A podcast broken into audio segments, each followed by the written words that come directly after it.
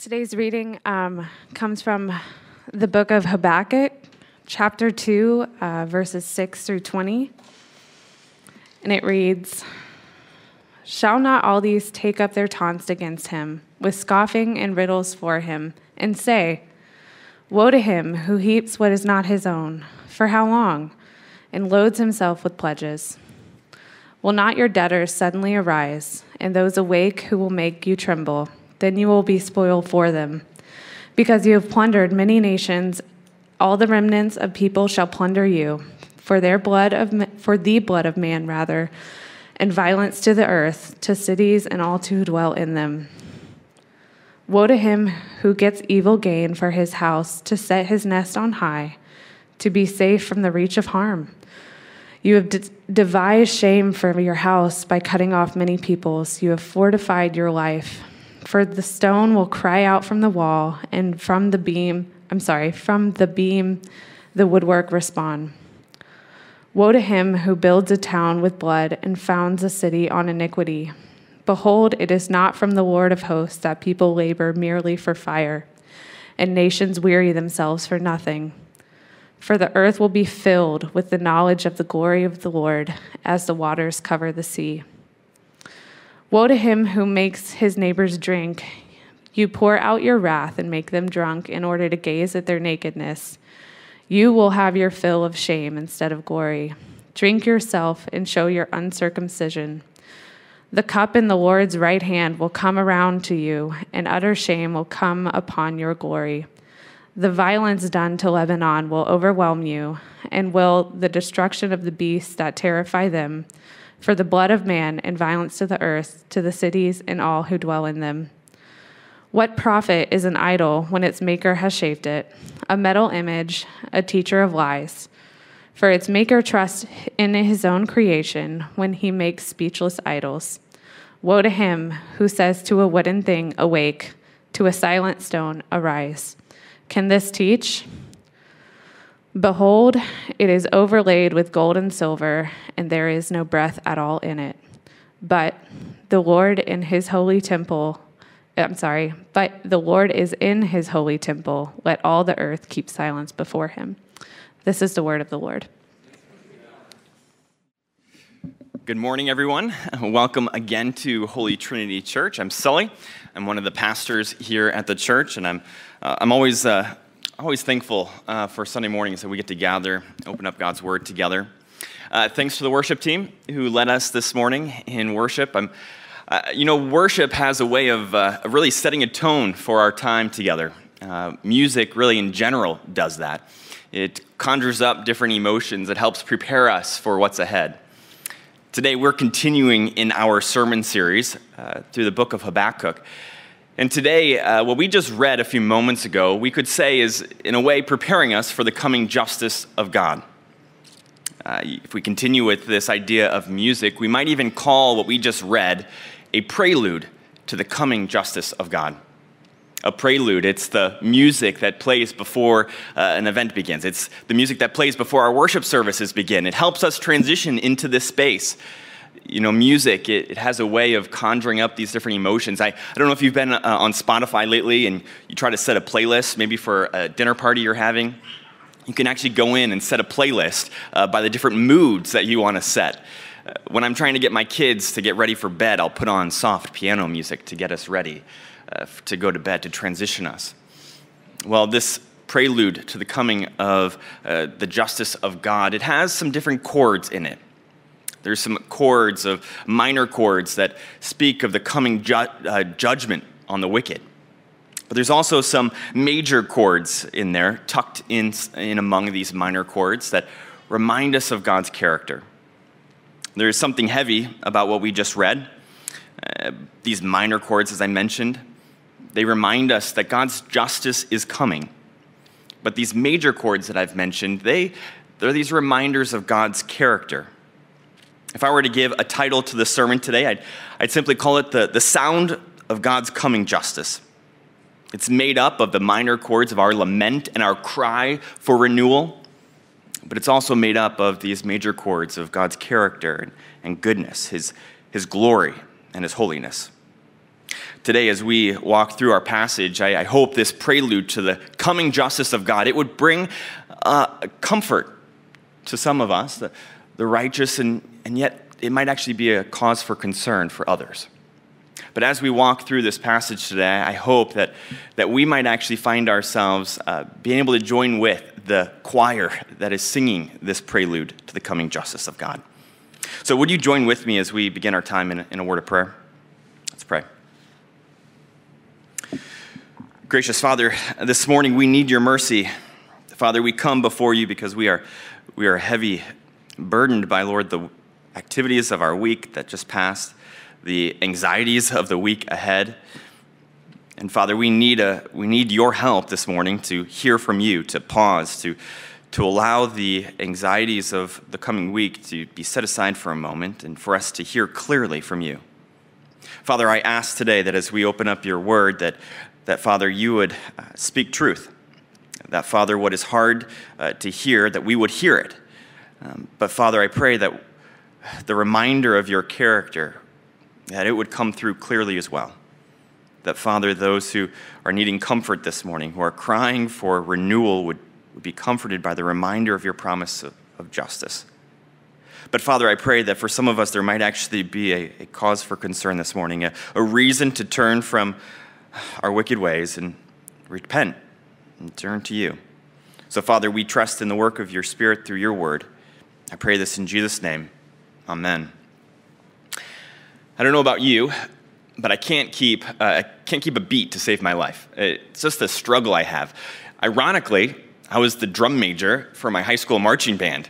You can imagine it was a disaster. Uh, couldn't keep a beat uh, for the, those who were uh, marching and playing their instruments. Well, even though I have some struggles keeping a beat, I can find the rhythm to uh, the book of Habakkuk. The rhythm not only of the book of Habakkuk, but the rhythm of our own passage today is so clear that we can't miss it. There's this back and forth rhythm throughout the book of Habakkuk. The prophet speaks, and then God speaks. The prophet responds, and then God responds. If you're joining us for the first time today, Habakkuk is this interesting prophet. Normally, a prophet is someone who is given a word from God to proclaim to the people of God. But in this book, the prophet is actually the one speaking to God, bringing his questions and his anxieties before God. Earlier on in the, the book, we saw the prophet coming before the Lord and asking him, Are you going to do anything about the violence around me? Are you going to do anything about the injustice in the world? God responded and said, I'm going to do something that's going to astound you. He says that I'm going to raise up an even more wicked people, the, the Chaldeans, to punish those in Judah, the, the, to punish the people of God for their wickedness. Well, this only raises more questions for the prophet Habakkuk. And in chapter, uh, in, in the end of chapter one, he speaks again. And he asks a very vulnerable question, a very direct question. He gets to the heart of the issue, his anxiety, and he says, God, are you really who you say you are? Are you the God who is going to deal with violence and justice? Are, are you truly the righteous one? Are you not from everlasting? It's a question that I'm so thankful the prophet asks. It's a question I can I can relate with. It's a question that I think rises up in us every time we hear of another, another shooting in our city. It's a question that rises up in us when we get that phone call from a doctor with unsettling news, or maybe when a relationship falls apart, when work becomes overwhelming, and we can, we can begin to doubt that God is who he says he is. Well, the prophet, he asks the question that we all are wondering God, are you truly who you say you are? we find ourselves this morning uh, in God's response to this question. God is answering very clearly the question that Habakkuk has asked. Today, in our, our passage, we, we find that God is not only answering the question around whether he will do anything about the injustice in the world, but he's also dealing with this question around his character. His response to Habakkuk's cry for renewal is not simply a promise to deal with justice, but it's a promise that his character has not changed. As I said a moment ago, there's a rhythm to the book of Habakkuk, and there's also a pretty clear rhythm to our own passage today, the very particular passage we read. You may have noticed that there's these five woe statements repeated throughout the passage, these warning statements about what is to come. These woe statements make it clear that God's purpose is uh, to deal with injustice. It's inevitable, it's coming. But among these woe statements, there are these two other statements that we find uh, one in verse 14 and the other in verse 20. And they speak not about what God is going to do, but rather about his character, his glory, and his holiness. Saying that, yes, justice is coming, but I want you to see that this promise of justice is really undergirded by the promise of his character, which is unchanging. So, with this structure in mind, what I'd like to do is, is group our passage into two parts. We're going to look at the first three woe statements together, and then we'll look at the last two, the fourth and fifth woe statements together. And really, what I want to show you today is that God's glory and his holiness will one day be undeniable. It, it might be hard to believe it now, but one day it'll be unquestionable. So, let's begin with those first three woe statements. Uh, as we begin uh, these three woe statements, I can't help but be amazed every time that I begin to, uh, at the end of the day, when Laura and I have, have put our kids to bed and we go about the work of trying to put our house back in order, trying to clean up the mess that we've created throughout the day. And I will probably turn and begin to put some books on the shelf, our kids' books, and it may take me a moment or two, a minute or two, and I turn around and I realize that somehow Laura has had a burst of energy and has done like two or three times as much work as I've done in about a minute or two. It's, like this force of being able to put everything back in place uh, where it's supposed to go, uh, cleaning up the mess of the day. In our first three woe statements, we get this picture of God's glory being this unstoppable force of putting things back in order, cleaning up the mess of the world. The things that have been stolen are returned. The people who have been beaten down and oppressed are lifted up. Look, uh, look with me at this first woe statement, verse 6. It says, Woe to him who heaps up what is not his own. For how long? And loads himself with pledges. Will not your debtors suddenly arise, and those awake who will make you tremble? Then you will be spoil for them, because you have plundered many nations. All the remnant of the people shall plunder you for the blood of man and violence to the earth, to cities and all who dwell in them. This last week, uh, we had some of our interns and our residents at the church. They're actually uh, working through uh, the book of Habakkuk with us, with the pastoral team. And they were looking at this passage, and we asked the question what do you think is the tone that's really coming through in all of this? And all of the interns, all of the, the residents, they agreed that the tone of the passage is one of kind of a foreboding uh, mood. I don't know really what comes to mind when you think of foreboding, but it's, it's just this anticipation that something is about to happen, something that, that should trouble us. And you know how movies and TV shows have a way of kind of beginning to hint towards something, something bad is about to happen? The music turns ominous. Things become clear that something's about to pop out around the corner, and you can feel this foreboding sense. Well, this woe statement is, is really a warning it's a warning that goes forth to those who heap up what is not theirs, the stealing from others. It's a warning that goes before them that something troubling is about to happen to them if they don't change their ways. They have stolen things and they have taken from others. They have plundered many nations. Really, the context here is that uh, we're speaking about the Chaldeans, those who, uh, who are going to come up and, and punish the wicked amongst Judah. And God is saying that, that yes, I'm going to deal with their wickedness too, that what they have done to plunder nations, I'm going to hold them accountable.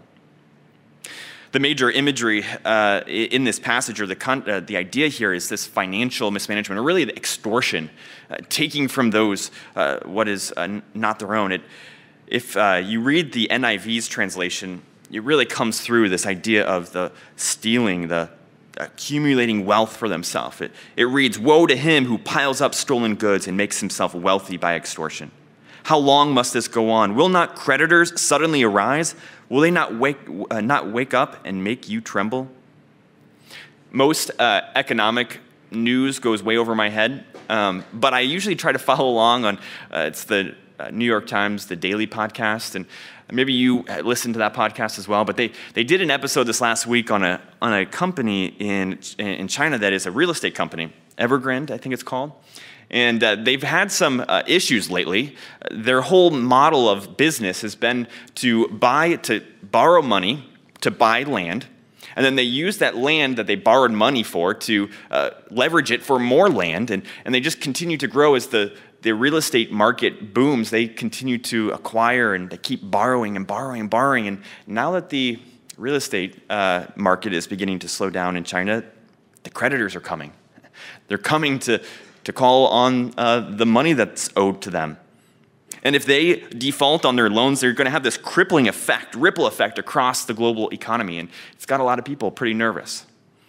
This passage, it, it's saying that those who heap up what is not their own, who take what is not their own, one day their creditors are going to rise up. They're going to make them tremble. I know it's easy probably to think about you know, people stealing these days as maybe corporate, uh, big institutions doing it. But if we were to draw this a little closer to home, I, I think that this idea of, of stealing, of taking what is not our own, is, is maybe a little bit more prevalent than we realize. I'm sure you may not be going to your neighbor's house and stealing something from their shelf and taking it for yourself, but I think there's some other ways that we live our life that steals from others. Our culture that's, that wants things quickly and cheaply might actually be causing some people to be robbed of you know, earnings or wages that they deserve. Maybe it's uh, this wasteful habits that we have uh, that is actually stealing from future generations, our kids' generation, from being able to swim in Lake Michigan without fear of disease. I, I'm not sure, but I, my point is that stealing, heaping up what is not our own, finding comfort and wealth at the cost of someone else, it can take a lot of different forms. But it's never right. And God sees it, and God's going to hold us accountable. God's judgment is coming, and when it comes, it's going to be this reversal, this great reversal of those who have been plundered, those who have been stolen from and oppressed. Well, they're going to be restored. They're going to be the ones lifted up on that day.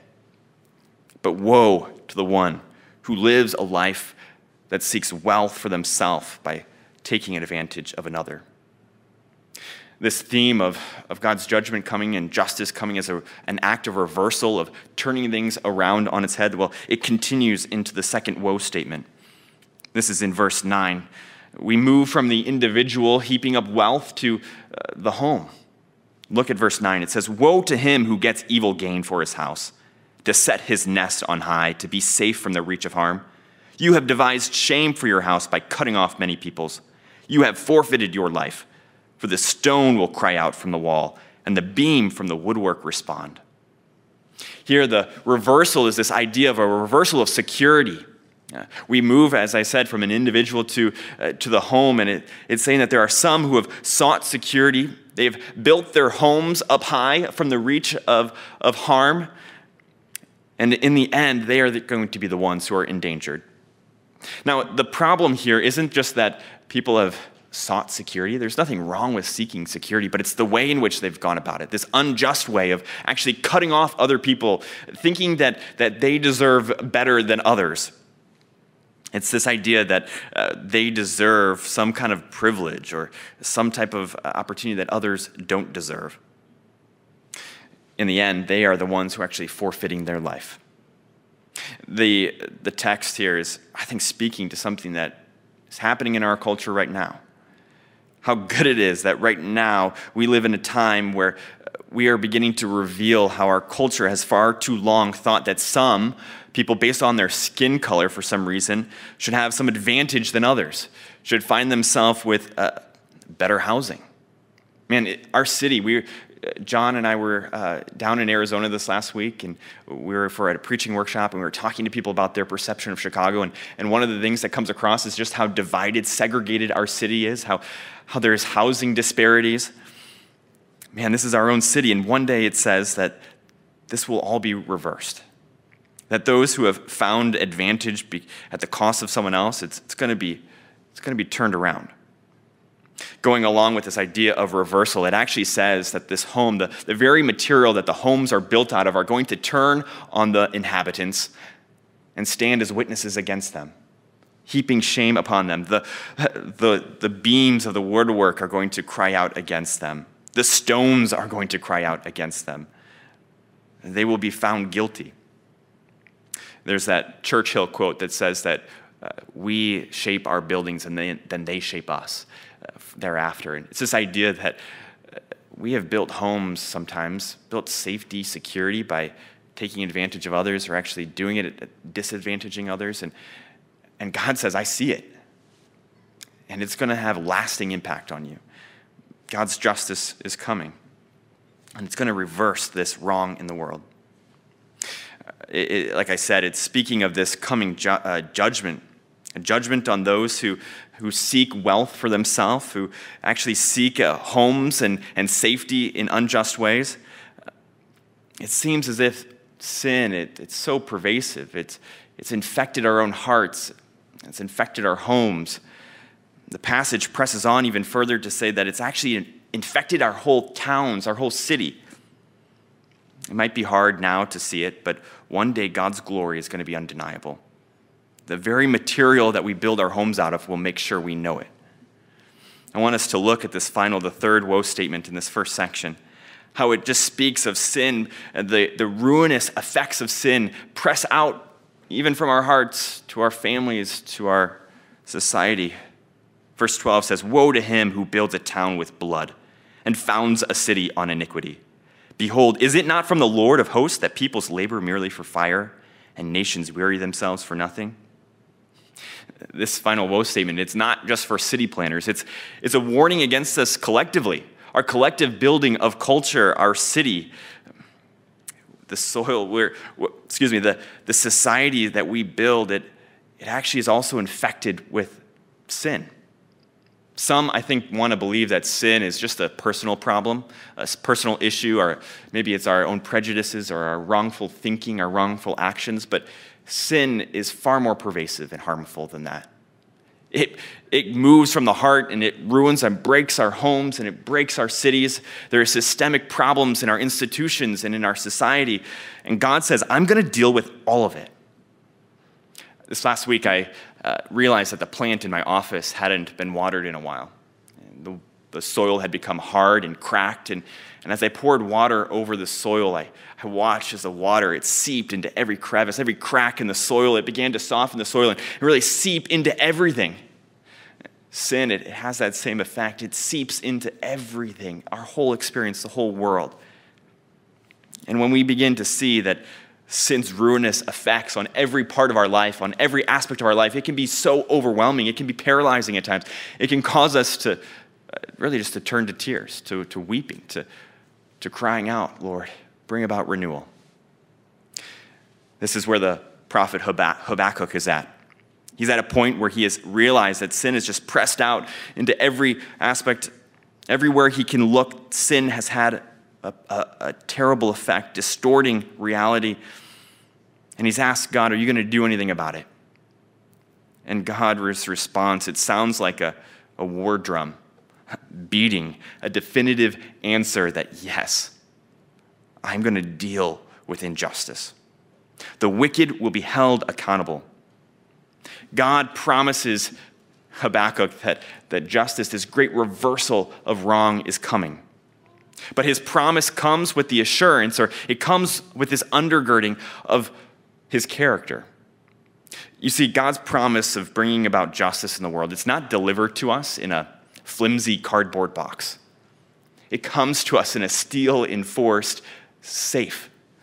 What, what I mean by that is that, yes, God is responding with this clarity of, yes, I'm going to deal with justice, but he does it with the backdrop of saying, you can have assurance that this justice is coming because of who I am. You have questioned, Am I from everlasting? Am I righteous? Well, he says here in verse 14 that my glory, it will ensure that justice comes. Look at verse 14. This beautiful reminder of God's glory. It says, For the earth will be filled with the knowledge of the glory of the Lord as the waters cover the sea. Man, up to this point, it seems as if sin's effect has just pressed into everything continuing to expand outward, seeping into every aspect of our life. It's corrupted our hearts, broken our homes, it's, it's caused violence in our cities. But there is this tidal wave of God's glory that is going to wash over our city.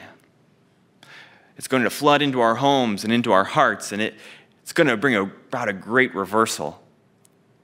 If sin is pervasive, saturating everything, then God's glory is going to be even more saturating and pervasive, pushing out the wrong effects of sin. God's glory will be far stronger. I don't know if you've been to Niagara Falls, but it's a beautiful sight. It's amazing. And when you get up close to it, there's this thunderous noise of water cascading over the side, and it's rushing constantly. And it's kind of deafening for those who are crying out to God, this cry for renewal. God responds and says, Do you hear? Do you hear the, the rushing sound of my glory? It's coming with a, a, thundering deafness that says, My glory is going to rush over and it will cover the whole earth, just as the waters cover the sea. You might ask, How does God comfort Habakkuk? How does God respond and try to put Habakkuk at ease? He says, I want to remind you of my promise of justice, but I want to even more so remind you of my character, that my glory is going to ensure this promise. God's glory. It has the, a way of reversing the wrong. In the next two woe statements, the fourth and fifth woe statements, we, we turn now and see the revealing power of God's holiness. If you look in, in the text with me uh, for just a moment, these last two woe statements, they, they begin to expose the wrong ways in which we have degraded the image of God. The verse 15, if you have your Bibles, I'd, I'd like you to have them open and, and look at the passage. It says in verse 15 Woe to him who makes his neighbors drink. You pour out your wrath and make them drunk in order to gaze at their nakedness. You will have your fill of shame instead of glory. Drink yourselves and show your uncircumcision. The cup in the Lord's right hand will come around to you, and utter shame will come upon your glory. The violence done to Lebanon will overwhelm you, as will the destruction of the beasts that terrified them, for the blood of man and the violence of the earth, to the cities and all who dwell in them. There's a disturbing thing that's being uh, reported on this last week uh, by the BBC in the UK. It's this idea of, or this thing that's happening called needle spiking. It's this horrible thing where people are using small needles in, in crowded places to actually drug other people. They're seeing this on, on the rise, and it's in order to be able to take advantage of someone else, to sexually assault individuals. This is the type of situation that is being spoken about in verse 15. There are people who try to cause others to be drunk so as to gaze at their nakedness, to sexually assault them. We live in the era of, of Me Too that's raising the voices of victims. It's a movement trying to expose the, uh, the unjust power dynamics and exposing the shame of people who use power dynamics to take advantage of others. Well, this passage, it has a very clear answer. It says uh, it's this imagery of a cup, the cup that's been used to try to cause people to be drunk, to take advantage of them. Well, the cup of God's wrath is in his right hand, and it will come around those who take advantage of another. And it will be poured out upon them. They will drink, and they will be the ones who are drunk, whose shame will be exposed. We just read a second ago drink yourselves and show your uncircumcision. They are the ones who will be left ashamed and naked in the end. If you're here this morning and you don't uh, claim to be a, follower of God, a Christian, uh, I'm glad you're here. Uh, but if you're here and, and you also agree that you long for a day, long for a day that uh, women no longer have to worry about being harassed in the workplace, if you long for a, a day when uh, the powerful and rich are held accountable for sexual assault, or maybe simply you just long for a day when our wives, our, our sisters, our, our daughters no longer have to worry about being raped. And I want to tell you about a God who cares about what you care about, who cares deeply about this, who doesn't only find it disgusting and disturbing, but takes it as a personal assault. You see, men and women, we are created in the image of God. And that means that if someone takes advantage and degrades another human, it is a degrading of the image of God. God will not tolerate the belittling or the degrading of his image in the world. He will pour forth a justice that is thorough, that is overwhelming and lasting. A God who cares about this is, is going to expose it and make it known. God's desire to hold accountable anyone who degrades the image of God, it, it intensifies and has actually carried forward into the final woe statement Look there with me, verse 18. It moves from the imagery of sexual assault to the imagery of idolatry. Verse 18 What profit is an idol when its maker has shaped it? A metal image, a teacher of lies, for its maker trusts in his own creation when he makes speechless idols. Woe to him who seeks to a wooden, who sp- says to a wooden thing, Awake, to a silent stone, Arise. Can this teach?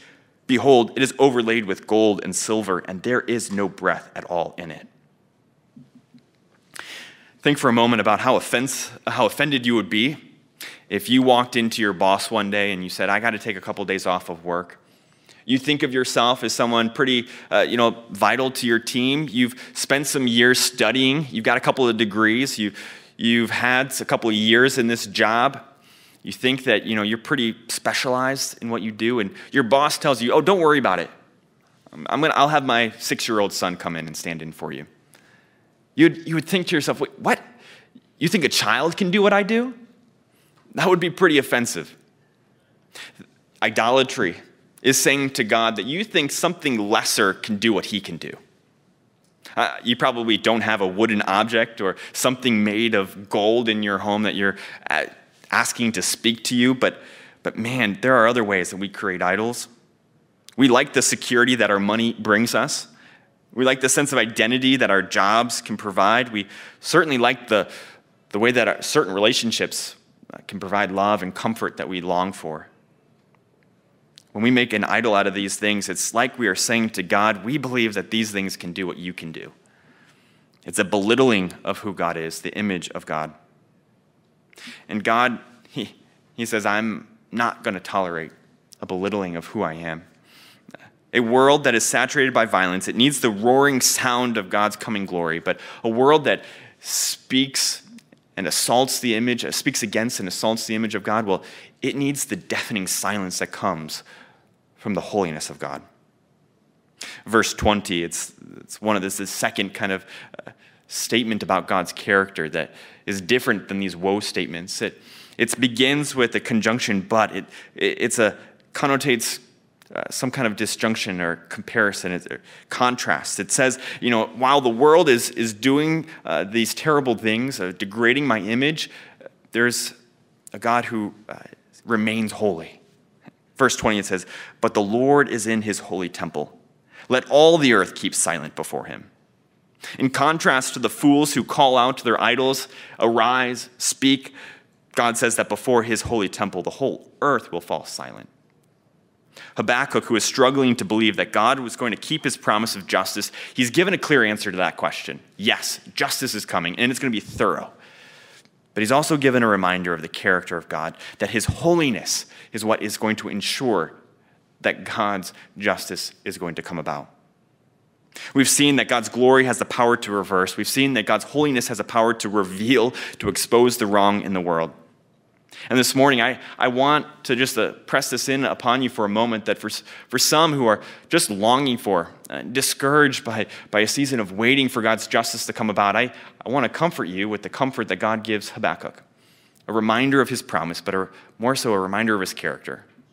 His glory and his holiness will one day be undeniable. But for others here this morning, that, that this this prelude to the coming justice of God sounds less like music and more like misery, uh, maybe more of a cause for concern for you. I, I simply would ask that you would consider this morning the way in which you live. Is, is it actually uh, a way that is going to be causing you future judgment, or is it a way in which uh, you can find that God's coming justice is a comfort to you? If there is breath in your lungs, there is time to turn to the living God that there is time to turn away from seeking wealth by taking advantage of others. There's still time to uh, find our security, not in the things that we can build with our hands, but rather security in the Lord. There is still time, if there's breath in your lungs, to turn from our idols and turn to the living God, the one who doesn't need to be spoken to, but the one who will demand silence before us, a, a God who will provide all that we need. And so I just ask you today that this prelude this, this prelude that is meant to prepare us, uh, would it actually come forward, sound forward to you to help prepare you uh, to be ready for the coming justice of God? But as we finish this morning, I want to return to the beginning. I want to end at the beginning of our passage. These five woe statements that are spoken, they're spoken by God to the prophet.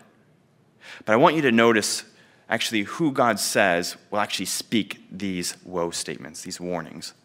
Look back at, the beginning of our passage. Verse 6, it begins like this it says, Shall not all these take up their taunt against him with scoffing and riddles for him and say, and then goes into those woe statements. At first, we might not really fully understand by its own who these pronouns are referring to. Who, who is this speaking of? Well, we have to go back another verse to, to really understand who God is, is speaking about here. Just in the verse previous, we read about the Chaldeans who are going to come up and who are the ones who are wicked and, and are actually plundering other nations, collecting them for themselves, and treating them harshly. God says, Shall not all these, referring to the nations who are being collected up, who are being trampled upon, shall not all these rise up and taunt the Chaldeans and speak to them these warnings? It, it's those who are oppressed, those who are captive, who God says will actually play a role in pronouncing the coming justice of God. They will rise up and taunt against the nations more powerful than them, not because they think they can overcome, but rather because they have a God who can overcome the wicked. The reason I want to end here is because I really believe that this is actually the call of the church. That this is the, the role that God has called us from the very beginning to play, uh, to make known the coming justice of God. From the very beginning, Adam and Eve, they were given this command to, to be fruitful, to, to multiply, to fill the earth with others who are image bearers, to fill the earth with His glory, to, to fill the earth with culture, with music, with business, with infrastructure, all pointing to the glory of God. That was what we were meant to do. And yet, Adam and Eve, they failed. God then chose a people, a nation, Israel, and He says, You are going to be a royal priesthood. You're going to be chosen, and your role is to make my character known to the world. And yet, Habakkuk is lamenting the very fact that they have failed at this job of making the glory of God known in the world. What Adam failed to do and what Judah did not do, Christ accomplished. He came to make the invisible God visible. He came to make the glory of God known that we might see it and that the earth might be filled with his glory. But what's extraordinary about what Christ accomplishes in his life, death, and resurrection isn't just that we can now see God's glory coming, but he restores our vocation, our calling as image bearers, as people who are called to, to fill the earth with God's glory. You see, the good news of the gospel is not just a hope of a future promise of things being made right, but actually immediate ramifications to now be a part of the work, of playing a small part of filling the earth with God's glory. God's comfort to those who cry for renewal, it also comes with a commissioning, a calling to go and make disciples of all nations, to fill the earth with his glory. What a privilege we have, playing a small part and filling the earth with the glory of God. Because one day the knowledge of the Lord, well, it will, it will cover the, the earth as the waters cover the sea. Would you pray with me? Our gracious and loving Father, we come before you again thanking you that, Lord, you have given us a prelude to your coming justice. It is full of, of reminders of, of what is ahead for those who seek to walk in wicked ways a judgment that is thorough, a judgment that is terrifying. And yet, Father, we find our hope in the work of Christ, who has not only redeemed us, Father, who has, who has, has taken the wrath that we deserve, but Father is also the one who has restored us, our vocation, our calling as image bearers in the world. So, Father, we long for the day. We long for the day when your glory will rush over Uh, it will be a tidal wave that comes over our city and over our homes and over our hearts. And until that day, would you, would you fortify us? Make us strong in the hope that we have. Father, may we know your character. Would we know your glory and your holiness? May we trust in that alone. And Father, we pray that until that day, we might be agents of, of restoring of actually putting things back as they are to bring about reversal of wrong and revealing what is true and right and good in the world. It's in Christ's name I pray. Amen.